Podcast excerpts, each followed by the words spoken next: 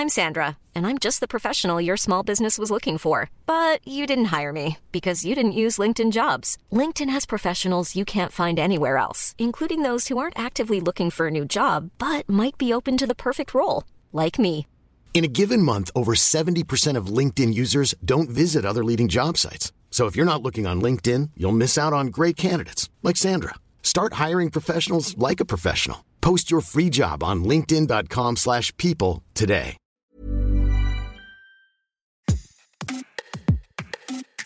Harcelée pendant 7 ans à l'école, Diane Lemaître s'est suicidée à 21 ans en mai 2016 à Toulouse. L'étudiante a laissé de nombreux écrits découverts après sa mort par sa sœur Agathe. Agathe qui en a tiré le livre de Liane, publié chez HarperCollins, un livre hybride qui mêle le journal intime de Diane et l'enquête d'Agathe. Le harcèlement de Diane a commencé en sixième au collège par des moqueries sur son physique avant que ses harceleurs ne découvrent qu'elle est lesbienne. Sept ans de souffrance, d'appel à l'aide sans réponse. Et c'est quand les violences cessent à l'université que Diane sombre. Elle souffre de dépression, de phobie scolaire, de stress post-traumatique. Elle se scarifie et pas un mot à sa famille de ces mots. Elle s'isole dans son studio d'étudiante, studio où elle sera retrouvée après son dernier geste. C'est pour libérer la parole sur les violences scolaires qu'Agathe Lemaître a publié cet ouvrage pour alerter sur les mécanismes insidieux de ces violences. En France, 700 000 élèves en moyenne sont victimes de harcèlement chaque année, soit 2 à 3 enfants par classe. Et une personne sur 4 harcelée a pensé au suicide, selon une enquête de l'UNICEF. Bonjour, vous écoutez Minute Papillon, je suis Anne-Laetitia Béraud et notre invitée est Agathe Lemaître, jointe à Copenhague où elle réside. Moi, je m'appelle Agathe, euh, j'ai 34 ans, je suis maman de deux enfants et je suis née à Toulouse où j'ai grandi et où j'ai fait mes études. Comment ont commencé les violences scolaires pour Diane, votre petite sœur? Nous, on venait d'une famille qui était très heureuse. Nos parents ne pouvaient pas avoir d'enfants, donc ils ont eu vraiment euh, beaucoup de difficultés avec les fécondations in vitro et tout ça à, arriver à nous avoir toutes les trois. Et donc, on a vraiment eu des parents qui étaient très présents. On avait beaucoup d'amis, de, de, très bonnes conditions. En fait, on allait dans un, dans un bel établissement à Toulouse. Et pourtant, le harcèlement scolaire s'est mis en place à partir de la sixième pour ma petite sœur et personne n'a vu en fait parce que on s'imagine des fois que une personne qui sourit, euh, qui met des jolies robes, qui a des amis, qui sort le week-end, euh, qui fait beaucoup de sport. C'est une personne qui va bien. Et des fois, on se dit que s'il y avait un harcèlement scolaire, ben, on le verrait forcément. Et ça, en fait, c'est l'erreur qu'a fait ma famille. Et même moi, qui étais très proche de ma sœur, et on faisait énormément de choses ensemble, j'ai pas vu que, en fait, la santé mentale, c'est pas quelque chose qui se voit sur le visage, c'est pas quelque chose qui se voit sur le physique, et, et que si on pose pas les questions, ben, on peut passer à côté. Donc, ce qui s'est passé, c'est que en sixième, ben, elle avait des lunettes, elle avait des très bonnes notes, donc elle était un peu moquée en tant qu'intello. Enfin, ça a commencé comme ça. Et puis, progressivement, ça a été une mise à l'écart de tout un groupe et elle n'en a jamais parlé à la maison. C'est à partir de microagressions, au départ, que la mécanique du harcèlement s'installe pour des années. Plus tard, euh, ma sœur a découvert qu'elle était homosexuelle, elle devait être en cinquième. Donc forcément, le harcèlement scolaire a pris ben, encore plus d'ampleur parce que euh, ben, les, enfants se, moquaient. Forcément, quand elle arrive au lycée, elle a commencé à avoir beaucoup de poitrine ça a attiré l'attention aussi. On, on choisit pas le corps qu'on a, mais c'est vrai que bah, du coup, on est remarqué. C'est un harcèlement scolaire qui a été signalé à l'infirmière, qui a été signalé au professeur. Ma sœur est allée voir la police, mais, mais malheureusement, pas d'actions concrètes ont vraiment suivi.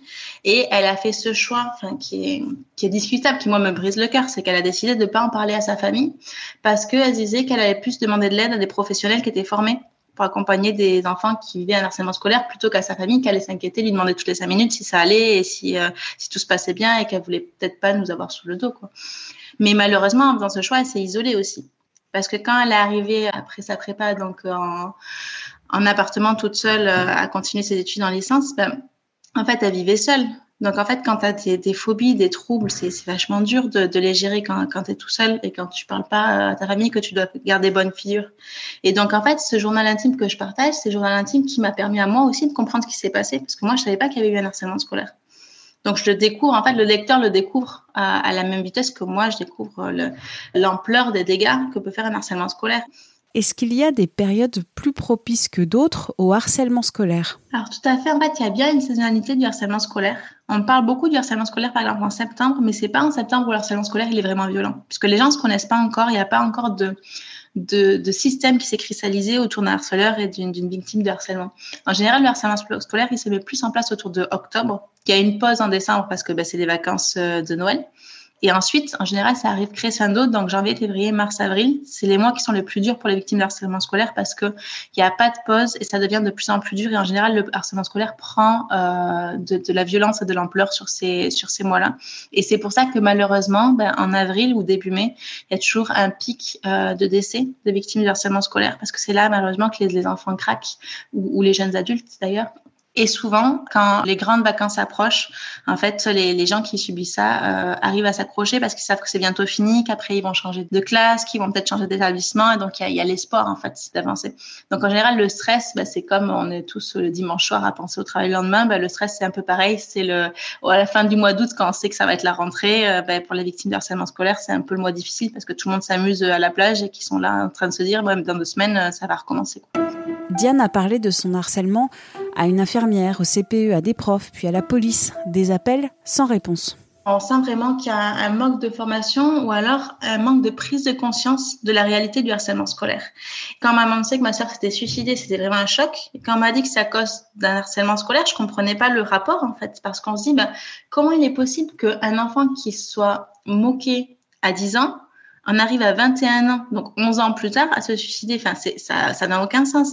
Et c'est vraiment, donc, quand on remonte la piste de tout ce qui s'est passé, donc c'est ce, qu'on fait dans le livre. En fait, c'est une enquête, c'est un livre sur une enquête que j'ai fait depuis Singapour sur euh, des événements qui sont passés à Toulouse. On voit les rapports de police et tout ça, et on réalise le mécanisme, en fait, qui se met en place. Et surtout, moi, ce qui m'a beaucoup étonné et choqué, c'est de voir qu'en fait, le pire pour ma sœur, comme elle écrit, c'était pas le moment de harcèlement scolaire au collège ou au lycée, c'était vraiment à 18 ans, quand ça s'est arrêté, qu'il n'y avait plus de harceleurs et qu'elle était toute seule, donc qu'elle était entourée que de gens bienveillants, et que c'est là qu'elle s'est rendue compte qu'elle avait été blessée, qu'elle avait des phobies, qu'elle n'arrivait plus à se concentrer, qu'elle avait peur qu'elle se scarifiait.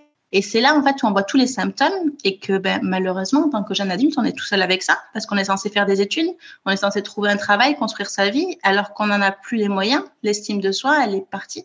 Comment les écrits de Diane ont aidé d'autres personnes après sa mort? Au départ, c'était pas un livre, c'est simplement son journal intime que je prêtais à des familles parce que ben, les, les, personnes qui étaient un peu dans sa situation d'être jeunes adultes et d'être désempérées avaient besoin d'un support pour parler avec leur entourage de ce qui leur arrivait parce que des fois on n'a pas les mots. Il y a beaucoup de gens qui m'ont contacté pour ben, pour pouvoir le lire et donc j'ai fini par faire ce projet Ulule. Donc c'est une plateforme de levée de fonds qui a récolté 10 000 euros qui a permis d'imprimer une première version du livre parce que bah, les, gens voulaient, lire et comprendre un peu ce qui s'était passé pour voir si ça risquait pas de leur arriver aussi, ou, en tout cas pour pouvoir avoir un support pour échanger. Et en fait, ce qui s'est passé, c'est que plus tard, ce livre, on a fait le choix avec un éditeur de l'imprimer, et ce livre est arrivé donc non seulement dans tous les Cultura, Fnac, euh, etc., mais aussi dans les CDI des lycées, des collèges. Beaucoup d'enseignants ont fait le choix de prendre ce livre pour pouvoir en parler en classe parce que parfois on a envie d'échanger autour de ce sujet, mais on n'a pas forcément de support. Et donc, reprendre les mots d'une jeune fille qui raconte ben, ce qu'elle a vécu d'une manière qui est quand même très empathique, qui, qui, parle vraiment à tout le monde, qui est assez universelle, ça aide en fait à échanger sur le sujet. Et par exemple, là, en mai, ces textes ont été repris par l'ONU, donc à Genève, dans une commission euh, pour les droits de l'enfant, pour réfléchir à ce qu'on pouvait faire d'un point de vue international pour protéger donc les victimes qui, comme ma sœur, ont vécu un harcèlement scolaire qui est silencieux, sur lequel on n'a pas de preuves, puisqu'on voit qu'elle a porté plainte et que des élèves de sa classe ont dit oui, j'étais là, j'ai vu, mais que ça n'a pas été une plainte qui a abouti. C'est une plainte qui a été classée de suite, parce qu'en fait, on ne sait pas vraiment quel type de preuve il faudrait pour arrêter un harcèlement scolaire, ou en tout cas pour le condamner. Donc ces mots, finalement, euh, sont en train de faire changer ben, tout ce qui est législation et, et prise de conscience autour du harcèlement scolaire. Pour ma sœur, c'est trop tard, mais pour les victimes d'ensuite, euh, ça va peut-être changer quelque chose. Dans son journal intime, votre sœur, elle a écrit des phrases très fortes. Elle écrit notamment Je l'affirme haut et fort, les mots peuvent tuer. Avant d'ajouter un peu plus loin, les mots peuvent guérir. Des mots pour inciter à parler. Je pense vraiment que si on casse le tabou autour de ce sujet, si on n'a plus peur de dire, bah oui, moi j'ai été harcelée au collège sans se dire, ben j'ai passé pour une victime, ou on va pas me croire, ou on va dire que j'exagère, ou on va me demander des preuves. Si vraiment il y a une prise de conscience globale de la violence que c'est un harcèlement scolaire et qu'il y a pas simplement une pénalisation, mais aussi un soutien pour les victimes de harcèlement scolaire et en particulier les jeunes adultes qui sont passés par là, qu'on oublie, parce qu'on parle de harcèlement scolaire, on, pense qu'aux enfants à l'école et on oublie que ces enfants ensuite ils grandissent et qu'ils doivent vivre avec ça. Et donc, euh, qu'il y ait une reconnaissance des victimes de harcèlement scolaire, c'est vraiment très important. Et donc, avec ces textes qu'on a déposés à l'ONU, on a aussi fait une demande pour qu'il y ait, par exemple, un mémorial pour toutes les victimes de harcèlement scolaire, pour qu'on puisse se recueillir, mais aussi qu'on puisse dire, ben oui, c'est des victimes nationales. L'État n'a pas protégé toutes ces personnes du harcèlement et du cyberharcèlement, et on va faire ensemble des choix pour que ça n'arrive plus. Vous avez dit en début d'entretien que vous avez deux enfants. Est-ce que vous allez leur parler du harcèlement scolaire qui a mené votre sœur à se donner la mort? Oui, alors il faut savoir que je vis au Danemark et qu'au Danemark, ce sujet est abordé un peu différemment. C'est-à-dire qu'à partir de deux ans, tous les enfants ont des cours d'empathie obligatoire. Et l'empathie, ça apprend bah, à connaître l'émotion des autres, à faire attention aux autres, à s'entraider quand il y a des situations. Donc forcément, les situations de harcèlement scolaire, elles sont un peu moins fréquentes dans le sens où le groupe qui est autour ne laisse pas un harcèlement scolaire s'installer entre deux personnes. Les adultes autant que les enfants vont réagir. Donc, il n'y aura pas un système qui va se cristalliser comme ça avec euh, un harcèlement qui dure des années. Mais pour autant, euh, oui, la question s'est posée de, bah, de dire à mes enfants, c'est assez, assez lourd quand même de dire, ben voilà, euh, ma, soeur s'est suicidée à cause d'un harcèlement scolaire. L'expliquer à ça à des enfants qui ont 2 et 4 ans, c'est un peu difficile.